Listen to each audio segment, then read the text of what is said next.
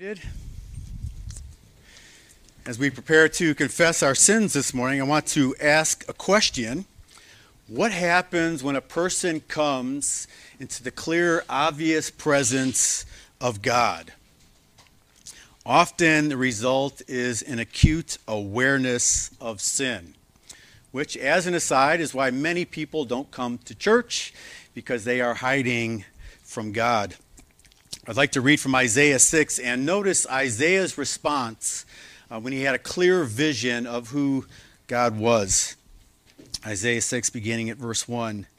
In the year that King Uzziah died, I saw the Lord sitting upon a throne, high and lifted up, and the train of his robe filled the temple. Above him stood the seraphim. Each had six wings. With two he covered his face, and with two he covered his feet, and with two he flew. And one called to another and said, Holy, holy, holy is the Lord of hosts. The whole earth is full of his glory. And the foundations of the threshold shook at the voice of him who called, and the house was filled with smoke.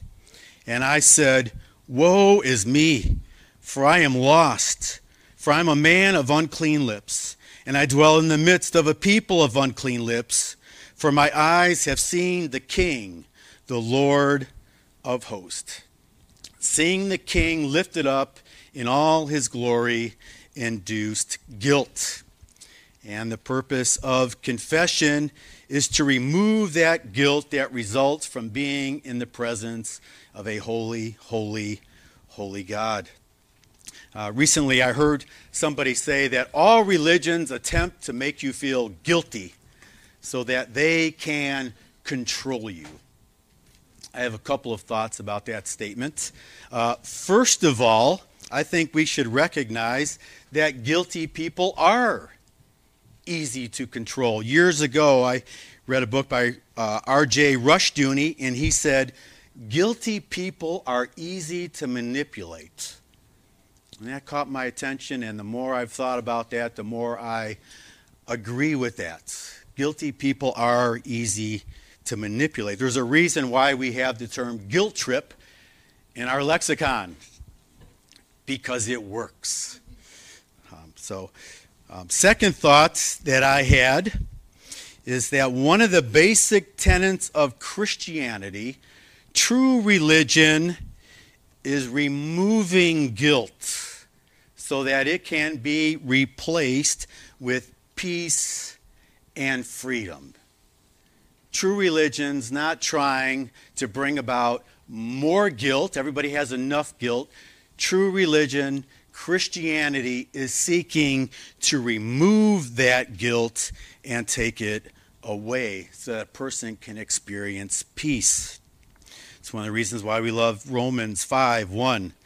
Therefore, since we have been justified by faith, we have peace with God through our Lord Jesus Christ. Now, when Isaiah sins, or is aware of his sin, I should say, um, how does the Lord respond when he sees Isaiah swarming uncomfortably due to his sin and guilt?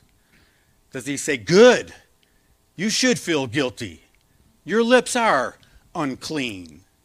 No, what he does is he springs into action, as it were, and he sends a seraph to provide atonement and alleviate him from his agonizing guilt.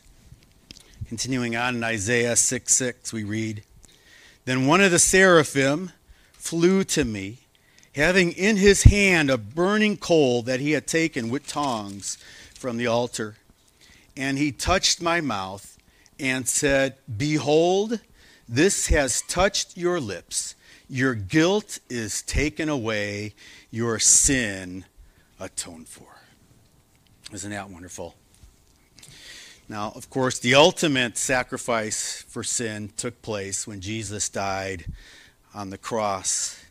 And as a result, we can now say with the Apostle Paul in Romans 8 1, there is now, therefore, no condemnation for those who are in Christ Jesus.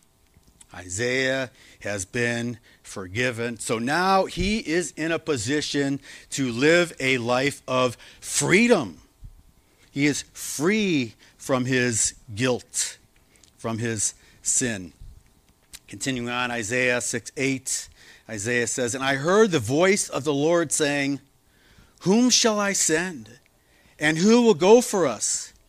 Then I said, here am I. I, I, can just picture it, can't you? Here am I. It's like one a kid in the class who wants to be called. I know, I know. Here am I, Lord. And he said, "Go." He continues on from there, but we'll we'll stop there. Uh, one thing is crystal clear about Isaiah's desire to be a servant of God. He is not doing it as a result of a guilt trip. He is doing it out of freedom because his sin has been taken away. God doesn't want his people serving him out of guilt. He desires people to minister on their behalf because they do so freely because they love him. This reminds us of our need to confess our sins, so let's do so now silently, remembering that our God is a gracious, merciful, and forgiving God.